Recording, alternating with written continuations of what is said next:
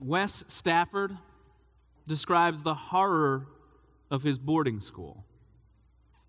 He was only 10 when the house parent there at his boarding school marches him into the dining room in front of his classmates. He drags a metal chair to the center of the room and throws Wesley into the chair. The house parent takes a pink birthday candle, but he has taken a knife to shave the blunt end so that he can expose the wick at both ends of this candle he shouts to the, the children Children, you cannot serve both God and Satan. Wesley has tried. And then he strikes the match and lights both ends of the candle, now shaking in Wesley's hands. You cannot burn a candle at both ends without getting burned, he threatens. The last four years of Wesley's life have been filled with abuse. He's the child of missionaries serving in West Africa. And missions policy requires that children over the age of six go to this boarding school. But the school is filled with abuse. Letters home are censured. In math, when he's learning to, to, to take averages, he realizes the thing that happens most frequently in his life is abuse Abuse, an average of 17 times a week, he figures out. He's threatened. You, you, you can't tell your parents. It, they're told if you tell what happens here, you'll destroy your parents' ministry. And so the candle burns between his fingers. His fingers. His abuser tells the, the assembled children, This boy is Satan's tool. The devil is going to use him to destroy his ministry if he tells. There will be Africans in hell because of this boy. Wesley laments our abusers used our love for God, our love for our parents, our love for our African neighbors to abuse us, to silence us to the horrors of this place. He says, the very people who should have been our defenders were, in fact, our attackers. The very people who should have been our defenders were our attackers. Ezekiel takes the image of a shepherd, a beautiful image. You heard it in the hymn we just sang, but he he uses it to bring judgment against the kings of Judah, the shepherds of the people. They should have defended Judah. They should have defended the people of God. Instead, they attacked. God takes the image of a shepherd to confront and condemn them. And so listen to the word of God, Ezekiel 34 the word of the Lord came to me. Son of man, prophesy against the shepherds of Israel. Prophesy and say to them, This is what the sovereign Lord says. Woe to the shepherds of Israel who, who only take care of themselves. Should not shepherds take care of the flock? You eat the curds, clothe yourselves with the wool, and slaughter the choice animals, but you do not take care of the flock. You've not strengthened the weak or healed the sick, or bound up the injured. You have not brought back the strays or searched for the lost. You have ruled them brutally and harshly. So they were scattered because there was no shepherd. And when they were scattered, they became food for all the wild animals. My sheep wandered over all the mountains and on every hill. They were scattered over the whole earth, and no one searched or looked for them. Therefore, you shepherds, hear the word of the Lord. As surely as I live, declares the sovereign Lord, because my flock lacks a shepherd. And so has been plundered and has become food for all the wild animals, and, and because my shepherds did not search for my flock, but cared for themselves rather than for my flock. Therefore, O shepherds, hear the word of the Lord. This is what the sovereign Lord says I am against the shepherds, and I will hold them accountable for my flock. I will remove them from tending the flock so that the shepherds can no longer feed themselves. I will rescue my flock from their mouths, and it will no longer be food for them. For this is what the sovereign Lord says I myself will search for my sheep and look after them. As a shepherd looks after his scattered flock when he is with them, so will I look after my sheep. I will rescue them from all the places where they were scattered on a day of clouds and darkness. I will bring them out from the nations and gather them from the countries. I will bring them into their own land. I will pasture them on the mountains of Israel, in the ravines, and in all the settlements of the land. I will tend them in good pasture, and the mountain heights of Israel will be their grazing land. There they will lie down in good grazing land, and there they will feed in a rich pasture on the mountains of Israel. I myself will tend my sheep and have them lie down, declares the sovereign Lord. I will search for the lost and bring back the strays. I will bind up the injured and strengthen the weak, but the sleek and the strong I will destroy. I will shepherd the flock with justice. As for you, my flock, this is what the sovereign Lord says I will judge between one sheep and another, and between rams and goats. Is it not enough for you to feed on the good pasture? Must you also trample the rest of the pasture with your feet? Is it not enough for you to drink clear water? Must you also muddy the rest with your feet? Must my flock feed on what you have trampled and drink what you have muddied with your feet? Therefore, this is what the sovereign Lord says to them See, I myself will judge between the fat sheep and the lean sheep, because you shove with flank and shoulder, butting all the weak sheep with your horns until you have driven them away. I will save my flock, and they will no longer be plundered. I will judge between one sheep and another. Let me pray for us. Father in heaven, your word comes with, with such weight. And yet, Lord, I know that in my own heart I am quick to step out of the way of your judgments. I'm quick to let others take the blame to justify myself. And so, Lord, I pray that your word would bring conviction, first to my heart, and then to those that listen. But, Lord, let us not only see your judgment, but hear of your grace and your mercy. Let us see how you care for and love and protect your people. Let us see the promises that you make. And so, Father in heaven, I pray that you would apply your word into our hearts, that we would learn the truths of Scripture so we might love and serve you. Lord, we come praying in the name of Jesus, our Savior. Amen. The imagery of shepherds leading the people is one not merely common in the, in the Bible, but common throughout the ancient world. Many ancient peoples would have described their kings like shepherds, caring for the people, their flock.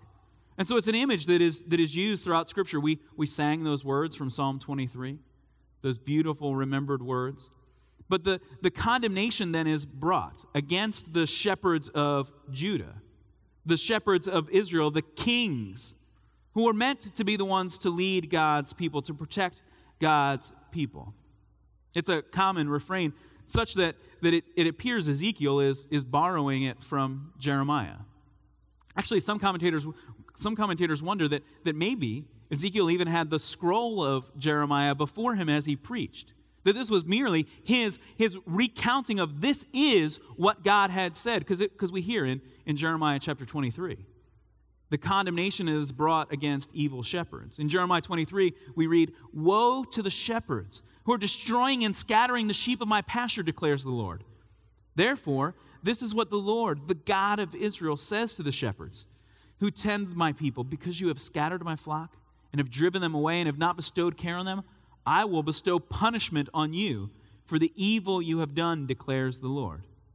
I myself will gather the remnant of my flock out from all the countries where I have driven them and bring them back to their pasture, where they will be fruitful and increase in number. See, Ezekiel takes that prophetic warning from Jeremiah and he applies it now to the people in exile, because remember historically where we are. Chapter 34 of Ezekiel follows chapter 33, at which seems obvious, but in some of the prophets, the order of the chapters appears chronologically mixed up. But in Ezekiel, he, he follows a very logical chronology, such that in chapter 33, we found that the city of Jerusalem, the capital city, the last stronghold, has been destroyed. The Babylonians have breached the walls. The king is gone. The temple toppled. Everything is hopeless.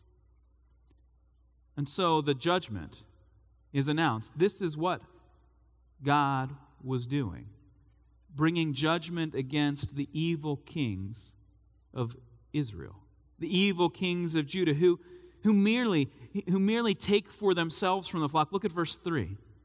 They eat the curds, they clothe themselves with the wool, they slaughter the choice animals, which are ordinary actions of a shepherd, except that they don't care for the flock. Verse 4 presses the, the, the, condemnation. You have not strengthened the weak, or healed the sick, or bound up the injured. You've not brought back the strays, or searched for the lost. You have ruled them harshly and brutally.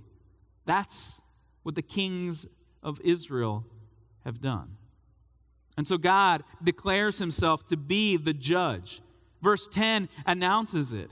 The, the word of the Lord coming to the shepherds. This is what the sovereign Lord says I am against the shepherds and will hold them accountable for my flock.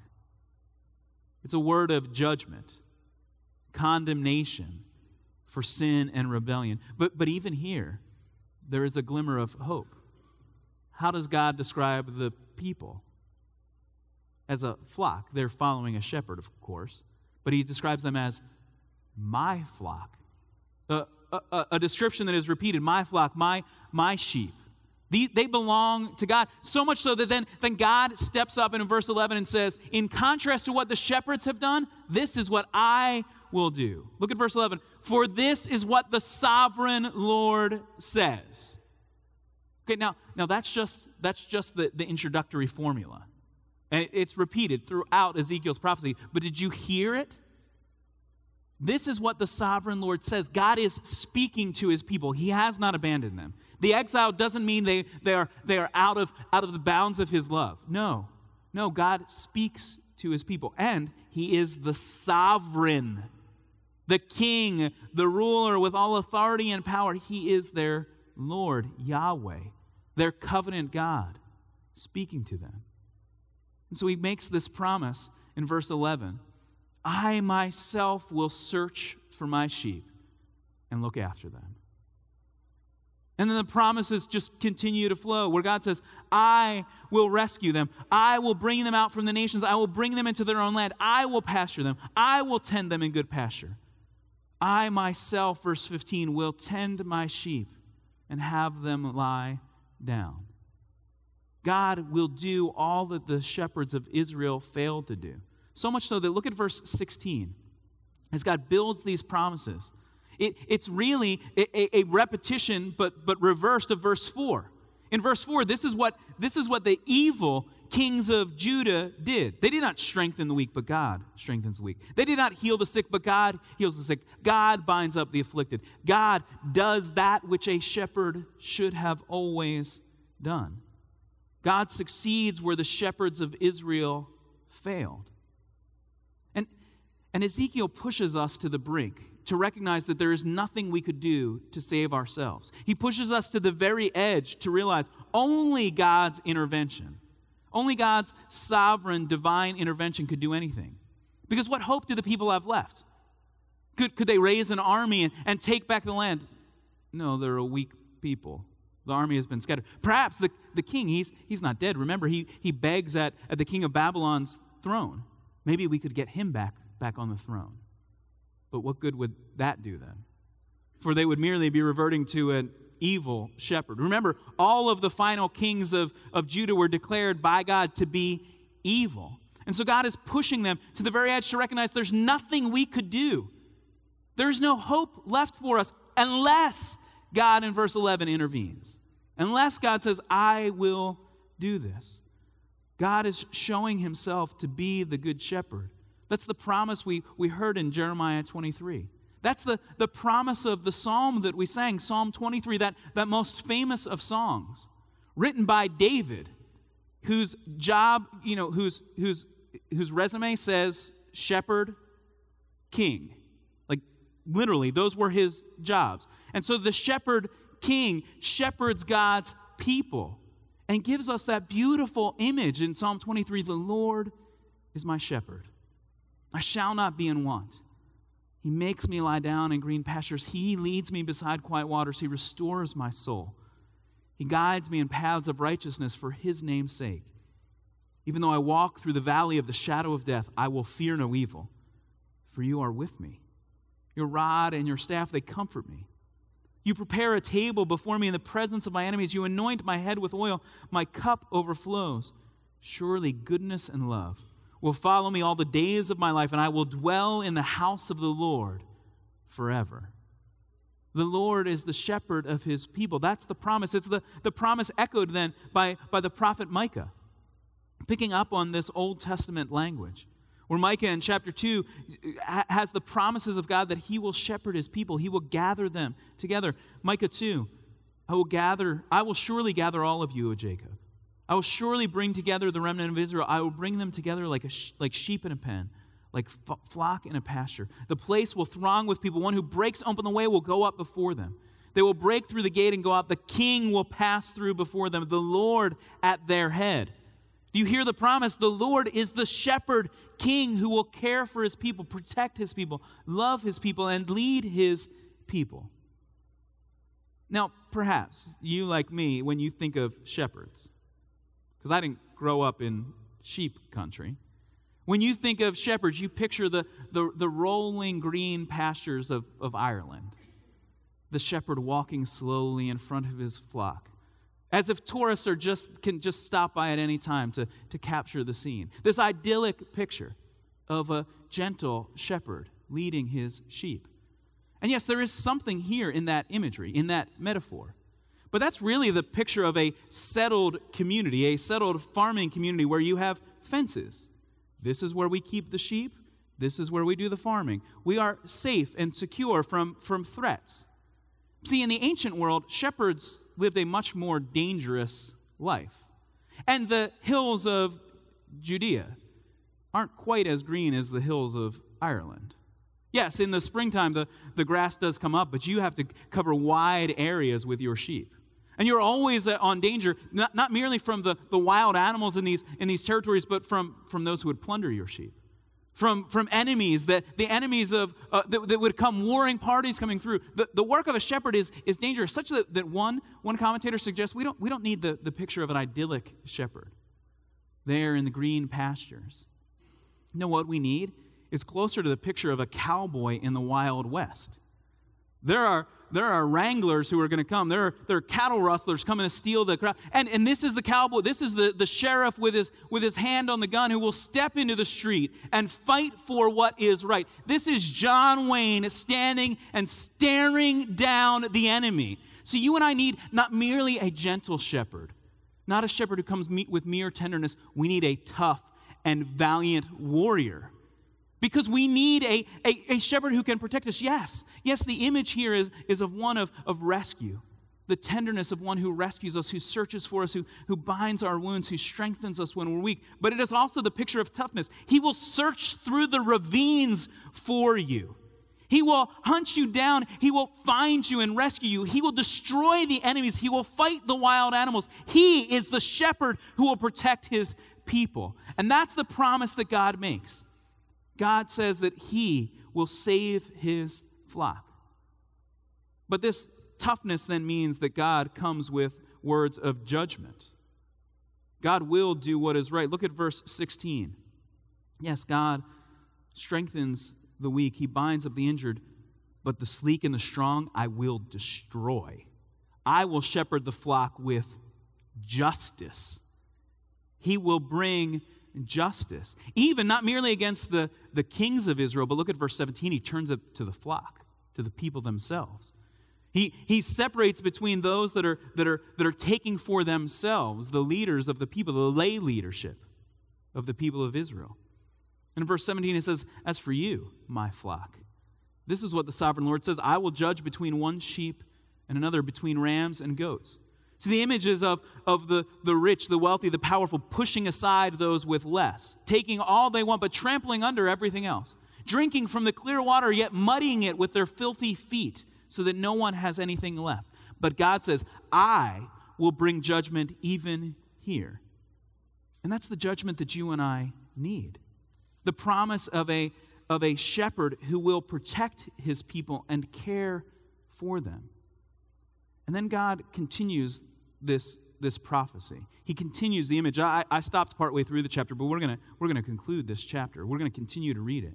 Because God offers then hope for the people hope of that shepherd who will guide them, a hope of everything changed and transformed, not merely going back to the land of Israel to rebuild the walls of the city, but a promised future where there will be no danger or fear, a, a future that is still to come. The promise when God fixes everything. And so, so listen as I, as I conclude this chapter. We're going to start at verse 23. We're back in Ezekiel 34, verse 23. God makes this promise I will place over them one shepherd. My servant David, he will tend them. He will tend them and will be their shepherd. I, the Lord, will be their God, and my servant David will be prince among them. I, the Lord, have spoken. I will make a covenant of peace with them and rid the land of wild beasts, so that they may live in the desert and sleep in the forest in safety. I will bless them and the places surrounding my hill, I will send down showers in season. There will be showers of blessing. The trees of the field will yield their fruit, and the ground will yield its crops. The people will be secure in their land. They will know that I am the Lord when I break the bars of their yoke and rescue them from the hands of those who have enslaved them. They will no longer be plundered by the nations, nor will wild animals devour them. They will live in safety, and no one will make them afraid. I will provide for them a land renowned for its crops, and they will no longer be victims of famine in the land or bear the scorn of the nations. Then they will know that I, the Lord their God, am with them, and that they, the house of Israel, are my people, declares the sovereign Lord. You, my people, the sheep of my pasture, are people, and I am your God, declares the sovereign Lord.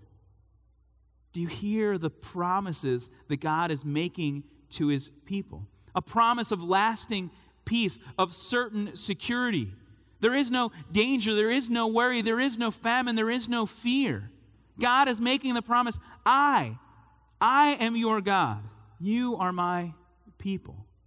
A promise of blessing that is secure, and it comes, we see, back in verse 23, through one shepherd, through David. Not, not David resurrected, but through the true descendant of David where God puts his servant on the throne. God is the good shepherd. And those are familiar words to us. You know where this is going. It's not a surprise when, when we hear those words again, then in the Gospel of John.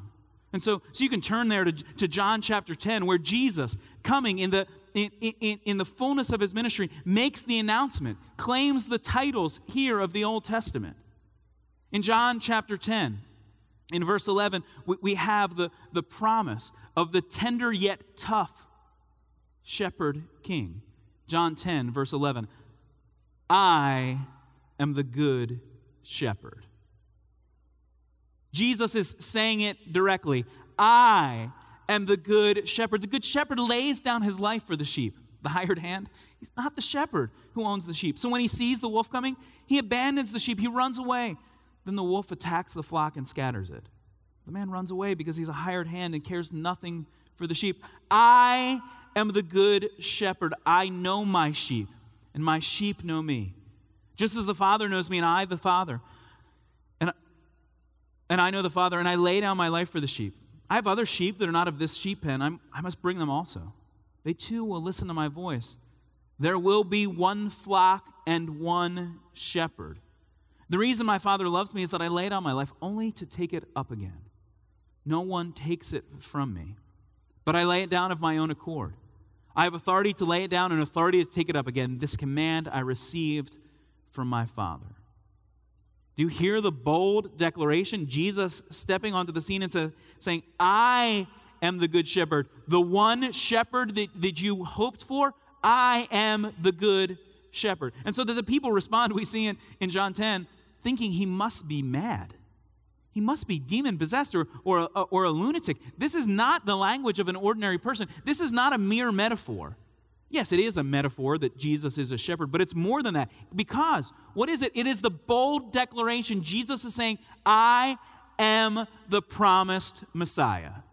I am the shepherd promised by Jeremiah. I am the shepherd promised by Ezekiel. I am the Lord your God standing in your midst. So much so that, that when, when, when he continues in verse 27, describing the sheep that he's calling to himself, verse 27, the people recognize what he's doing.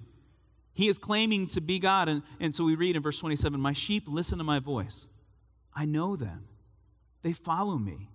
I give them eternal life, and they shall never perish.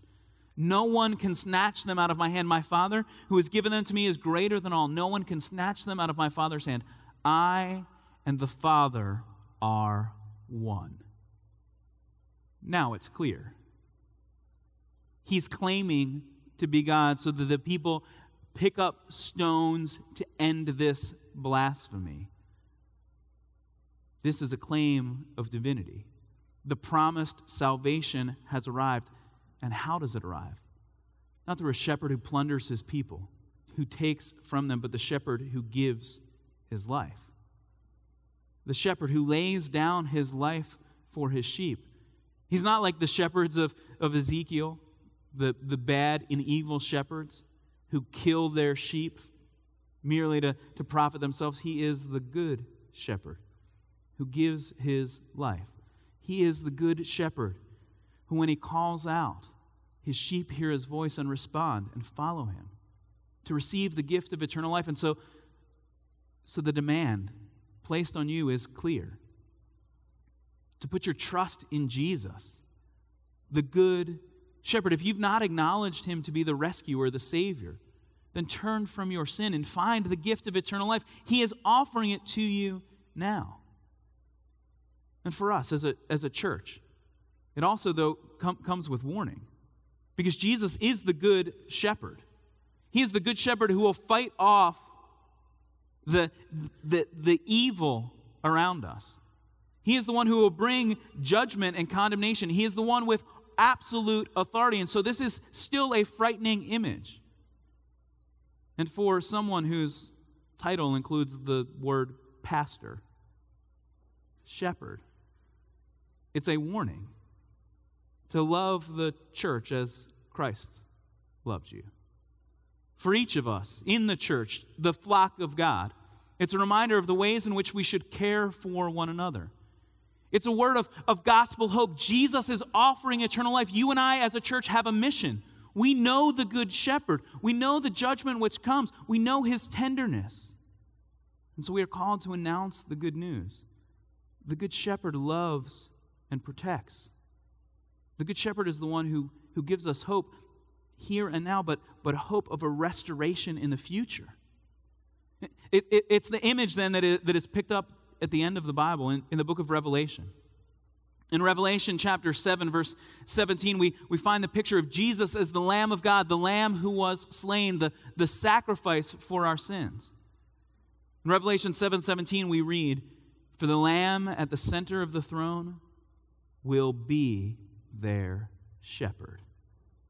He will lead them to springs of living water, and God will wipe away every tear from their eyes. See, we need the warrior shepherd king who comes with tenderness to give his life, but we need the king who raises his, himself up from the dead to conquer sin and death, so that we have the, the promise of that coming future when there will be no more fear.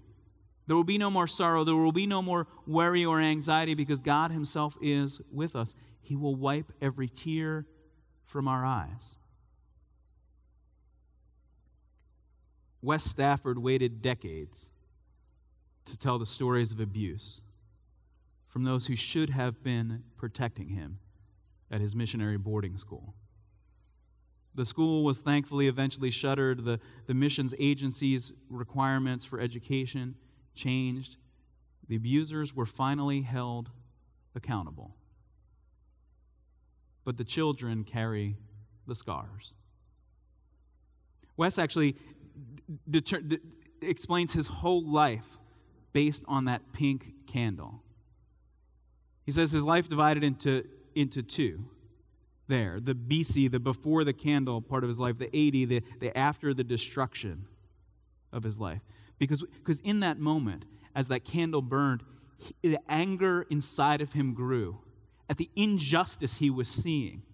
And as that hot wax blistered his flesh, he determined then that when he was big enough, when he had power, he would use it to protect children. And so he gave his life to the Ministry of Compassion International, the child sponsorship program that cares for children around the, around the world in the name of Christ, serving now as their president emeritus. Wess realized that true love would protect the vulnerable, that true love would bring the guilty to justice, that someone needed to intervene. A true shepherd loves and protects. The true shepherd offers us hope of eternal life, restored and perfect. The true shepherd wipes away our tears. Jesus declares, I am the good shepherd who gave my life for the sheep. Let me pray for us. Father in heaven, your, your judgment hits us hard. For we know the, the sin and the brokenness in our lives. We are those who have been hurt and harmed. And so we put our, our trust in you the God who judges, the God who restores, the God who wipes away our tears. But Lord, we also recognize that that judgment falls upon each one of us. That we, like sheep, have gone astray. But you are the God who chased us down. You sent Jesus to be the good shepherd to give his life for us. So give us the faith to believe in him. Lord, make us a church that is joy filled and bold in our proclamation of this gospel truth. Lord, we rejoice in the work of Jesus Christ, our shepherd, the good shepherd, who gave himself for us. We pray in his name. Amen.